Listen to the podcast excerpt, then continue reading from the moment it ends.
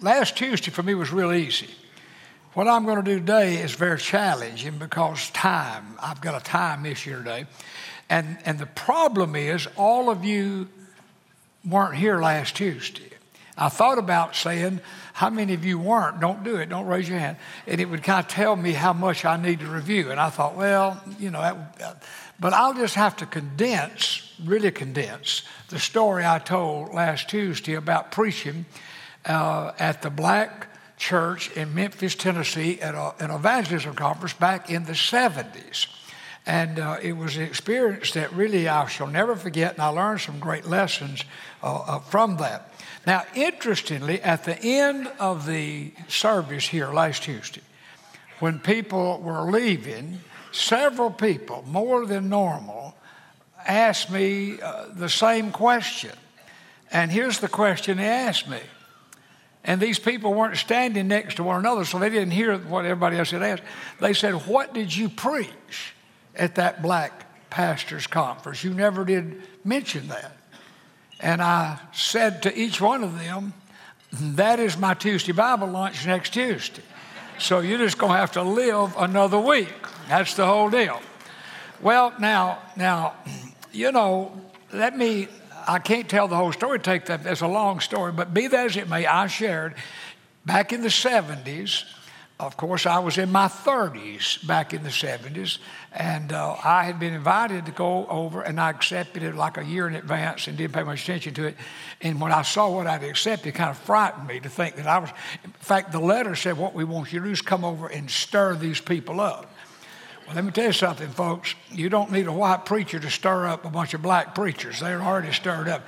Well, I tried to get out of it and couldn't. The guy said, You gave us your word and you need to come. I did. And I got there, and of course, now I'd been in black services before. Their worship, now it's changed some, but, but much hadn't. But I mean, like, their services are very, very long. Most of our members couldn't take it. They couldn't take it they, they take up, I mean, I've watched this, they take up offerings very differently than we do. In many of the black churches, the, the people come by and drop their offering gifts in the, in the plates here at the front. And what makes that interesting, the pastor's standing there watching it. Now, see, I'd, I'd, have, I'd have many members leave my church over that. All right, well, they do it different. But anyway, I got over there, as I told last week, and it was just a really long service, but there was this black godly man in charge who I, I learned very quickly just by observing, wonderfully respected by all the community. Like there's more than just this one church in this meeting. The building was just full of people, but they were from a lot of different churches. And evidently they knew this guy, they had great respect for him, and he, he just by his godly demeanor and presence, he had control of that room in a wonderful way. Lots of music, lots of music. And I had a program, a long program. And I'm looking down here where I am on this program thinking, great day. People will be worn out before I ever get there. Well, no, they weren't worn out. They were, they were warmed up by the time I got there.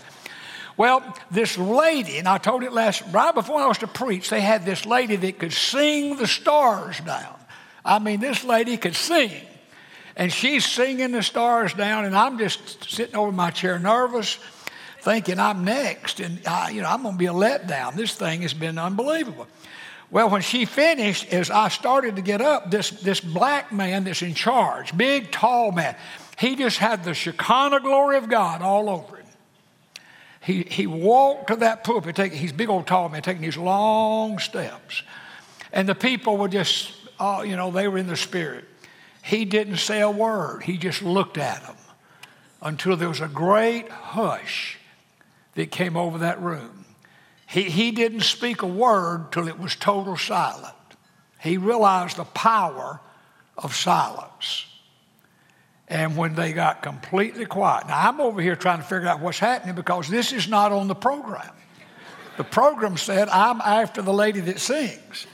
Well, he's up there. And I thought, what, what do we do? And he bowed his head and he started saying those words. Jimmy just saying, yes, yes, yes. And each yes got a little deeper. And the guy had a tremendous voice. And I'm over here just completely confused. Well, after about four or five yeses, all the people begin to sing. They got chanting yes with him. And, and I didn't know what was happening. And finally, he, he stopped, and the place got completely silent, and he bowed his head. And he said, Now, Lord, I can still hear the guy saying this. Now, Lord, we've given you our answer. Tell us what is it you would have us to do. And he turned around and said, Now you preach. now, I'm going, to tell you something that some of you, you just have to trust me. Unless you're a preacher, you won't understand this. Now, first of all, back in the 70s, 80s, and 90s, churches used to have a lot of revivals, a lot of evangelism conferences. They don't do that as much anymore. Well, back during those years, I preached on lots of stuff, probably too much stuff. But as you, and it wasn't in one area. You might, you might be in one state, you'd be in another state, you'd be in one part of the state, another part of the state. I mean, you, but you, you were just preaching in all these evangelism things. And those of us that kind of were involved in that, I, I know what I did, I know what the other guys did.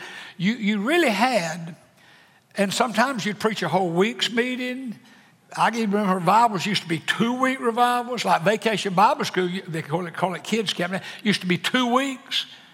If I announced we were going to have two weeks of kid camp, I'd have a, I'd have a rebellion going on here. The workers would shoot me dead. Uh, we've narrowed it down to four days now, but it just is what it is.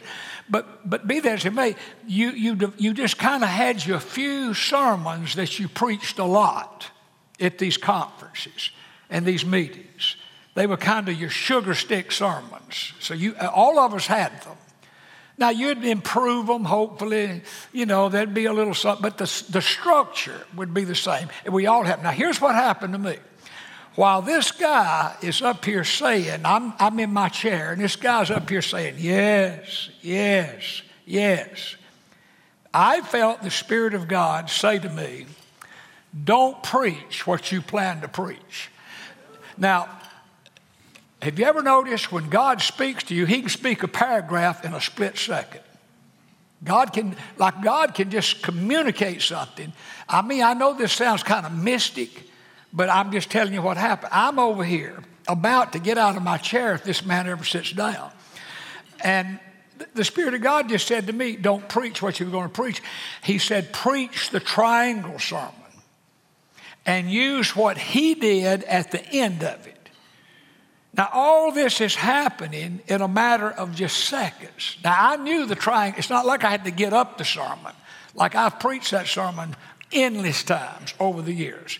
And what that sermon is about, and you'll see why I would use it those things, and it fit that day really great. It's about God's way of reaching people. I mean, now we have different methods, but God's way has never changed. And, and here, here's how I conveyed that. In your mind, it's going to be on the screen. Think of a triangle. Now, just, now there's, one, there's one on the screen. We have a triangle. Now, this whole, this whole idea that's in that sermon that I'd preached so many times, that I preached at convention or that meeting over at the Black Church, was like I called it God's eternal triangle. And, and the way you remember, and it, it's just as up to date in 2023 as it was in, in the 70s and 80s. See, God's the same yesterday and today and forever. Could I have an amen to that? And here's what we just need to keep in mind. Here's, here's all you need to do to reach people. Remember, at the top of that triangle, you have a gracious God. And then over in the left bottom of that triangle, you have seeking sinners. Now, you never know who they are, but the Spirit of God is amazing, will be working in people's hearts and, and, and deal with them and maybe others at that time. Maybe He's not working their heart or, they, or they're not listening to what God said. And all else that's needed is over that other triangle, and that's called willing workers. That's it. Now, that's the outline of that whole sermon. Always remember there's a gracious God in fact, if I were talking today to young preachers, I would say to them, look, guys, I know it's a new day and I know all this stuff, but I'm telling you something. This works. Now, you have to figure out how to make it work in your church, but this works. Remember, there's a gracious God And there are always people he's dealing with, seeking sinners. And all we need to do is be a willing worker. And when the gracious God deals with the seeking and pulls together. Now, let me show you that in the Bible. I didn't invent that. I, I, may have kind of come up with a triangle deal, but it's, it's right in Scripture. Look on page 974. And I'll have to, I won't be able to read much because, uh, again, I'll but I'll just show it to you. You go and get your Bible and look at it yourself. In Acts chapter 8, real quickly, if you look down in verse number 26, in Acts chapter 8, verse 26, we, we see a little story about a man named Philip going to this Ethiopian eunuch. And in this little brief story, you see that triangle. You see the gracious God, you see the seeking sinner, and you see the willing worker. Look, in, in Acts chapter 8, verse 20 says Now an angel of the Lord, now there's the gracious God, spoke to Philip, now there's the willing worker, saying, Arise, go toward the south along the road which goes down from Jerusalem to Gaza. This is desert. And he arose and went, and behold, a man of Ethiopia, a eunuch of great authority. Now that's the seeking sinner. So you, know, you have the triangle right here. And then down in verse 29, the Spirit said to Philip, there's the gracious God through the Spirit speaking to his willing work of Philip. And, and, and you know the rest of this story. Time won't let me read all that because I'll look to other places. But what you have here, you just have a gracious God doing what? Finding a willing worker, connecting him with a seeking sinner, and you know the end of the story. Of course, he came to know the truth about God. Now, if you go over into Acts chapter number 9, Look at Acts chapter 9. We see the very same thing in Acts chapter number 9. If, if you look, for example, look about verse number 10. Let's do that. Now, we're all familiar with uh, the conversion of old Saul of Tarsus and all, but, but let, me, let me show the big thing sometimes we don't pay attention to. In Acts chapter 9, in verse 10, the Bible says there was a certain disciple at Damascus named Ananias. Now, this is about to be the willing worker. And to him the Lord said in a vision. So the gracious God spoke to this willing worker named Ananias in a vision. And he said to him, Arise, go to the street called Straight, and inquire at the house of Judas for one called Saul of Tarsus. Now, this is a seeking sinner. You know, people say Saul was saved on the road to Damascus. Well, that's when Christ appeared to him on the road to Damascus, but we're picking up the rest of the story when we get in here. And if time permitted, I, would read all that very, well, read a little of it in verse 12. And a vision, he has seen a man named Ananias coming in and putting his hand on him so that he might receive his sight. And then the story just goes on. And of course, the end of that story is that man who had been Christianity's number one enemy became Christianity's number one friend. Oh, Saul of Tarsus ultimately becomes the Apostle Paul. How did all this happen? A gracious God did what? He found, he, he was dealing with a seeking sinner, and he had a willing worker, and that willing worker connected, and that is what happened. Now look in Acts chapter 10. We have this triangle picture again. Now you won't read the word triangle, but, but in words, this is what's happening in Acts chapter 10. Now it is a long, long chapter, and I sure don't have time to read all of this chapter, but we'll just look at a verse or two. Verse 1 There was a certain man in Caesarea called Cornelius. Now here's the, here's the seeking sinner He's over here in Caesarea. And in fact, we go to the Holy Land. Uh, our very first stop in the Holy Land, our first day we're there, we go to Caesarea by the sea. And I always remember this story. And if we plane were to get there on time, if it's possible, we really start out when we get off the plane in Joppa. That doesn't work all the time, but like, like that's where Simon Peter was. We're going to read about here in just a moment. The point I make is this the gracious God found this seeking sinner and he gave him, uh, he gave him a vision from an angel. And then when you go on and read, go down to verse 9, the next day as they went on their journey and drew near the city, Peter went up on the housetop to pray. And he became hungry and wanted to eat, but while he was eating, he fell, he, he fell into a trance, kind of some kind of, and he saw heaven open. So the gracious God he he's dealt with old Simon Peter and told him he was to go over to Caesarea to Cornelius. And, and you know the story. In fact, this is a, this is the beginning of the gospel come to the Gentiles. It's an amazing chapter in the Bible, but the big picture of the chapter is so simple. We always have a gracious God. He's always dealing with seeking sinners, but the missing part is where you and I fit in. The missing part is to be willing workers. And it is a glorious, wonderful thing to realize. Now, you know, that, that's what I preached over there. And then what I did with that sermon, you, I really believe this is why God spoke to my heart and said, change your sermon. I went back to what that black man of God had done with that yes, yes says. And, and I, I let that be the conclusion of, of what I did preach. Now, all that's in Memphis in the 70s. Now we're in Texas today and in 2023. But the truth is still the truth. You know, I often think, I like in this room right now, just think what would happen. I, I'm assuming everybody in this room is a Christian. If not, you probably say I went to lunch at the wrong place. Okay, but but I, I would almost hope. Well, if not, I pray nobody leave that's not sure they're Christian. But, but let's just assume here in the church on Tuesday lunch, room full of people. Now, we've got a big old bunch of people here today. This is a good crowd. Then I, I look on Sundays, I see all these people. You, you all, think about your church if you don't go to our church. Like, why don't you go to our church? I don't understand it. But anyway, this looks like everybody, but I understand there's other good churches and probably other better churches. I understand all that. Okay. I'm okay with that. I can handle that. But I'm going back to my room here. Just think what would happen in this room if in this room today, if each individual person, like if we had a quiet time like the black, black preacher, if I just said, okay, now what we're going to do, we're just going to have total silence. And we're just going, in a moment, we're going to bow our head. And we're going to say, Lord, yes, that's my answer. Now tell me, what is it you would have me do?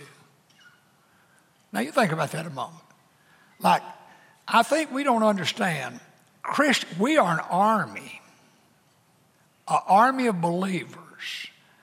And we live in a world that's all messed up. And we think the solution is Washington. No, the solution is God. But you can't say that in Washington because we've put him out, you know. I mean, we, many of us grew up saying the Lord's Prayer every day in school. Now you can't even say the Lord's Prayer in school. And I won't get off on I'm just, but put all that aside. But here's the deal.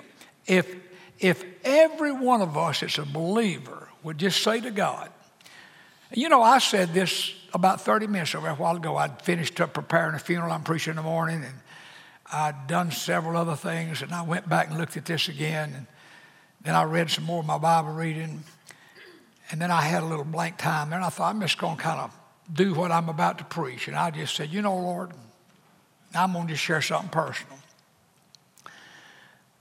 Now, don't burst out clapping, but you can bring me a gift if you want to. Sunday, I'll be 82 years old. Sunday. Thank God. Well, well, no. Well, don't clap yet. I hadn't gotten there. Okay. but I was just thinking.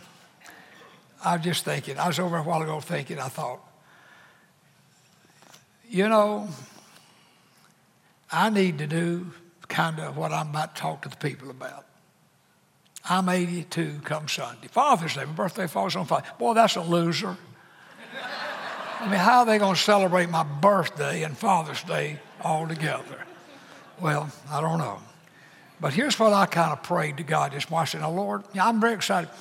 You know, I'm blessed and you're blessed. I thought, Lord, yeah, I just need to give you a fresh yes and say, Lord, my answer is yes. Now, you just tell me, what is it you want me to do the rest of the way of my journey? And I make a commitment to you, whatever it is, I'm going to do it. Now, I'm not doing that to say, hey, look at me. I'm just saying that to say, hey, we could all do that. I need to do it more. I need to do it every day. We probably all do. Just every day get up and say, God, like the old black preacher in Memphis, Yes, yes, yes. Now, Lord, I've given you an answer. Tell me what it is today you'd have me to do. I'm going to tell you something. There, may, there are enough people in this room, if we made a commitment like that, we could make a difference for God. Could I have an amen to that? Lord, you know, we, we do a lot of, we plan this and we plan that and all, but, and we, we, should, we, should, we should plan and try, but, but God, better than that is to discover how we can be a willing worker for what you have for us. I just pray, God, that somehow today, even, the old Memphis story, it stayed with me a long time. I never will forget it, I guess. Never have. It, it, you know, I went over to be a blessing. I was blessed. I learned more, and that preacher, from that black preacher in that meeting, that it, it, it's just made a difference in my ministry the rest of the way. Because God, the fact is, I've never known the rest of the way. I never even thought about. I didn't even know where Pasadena was. It was off down here near Houston somewhere. But the, I look back on my whole journey. I, I've never been anywhere where I knew where it was. But God, th- that's not our business. Help us, each individual, as Christian people, every day just say, Yes, Lord.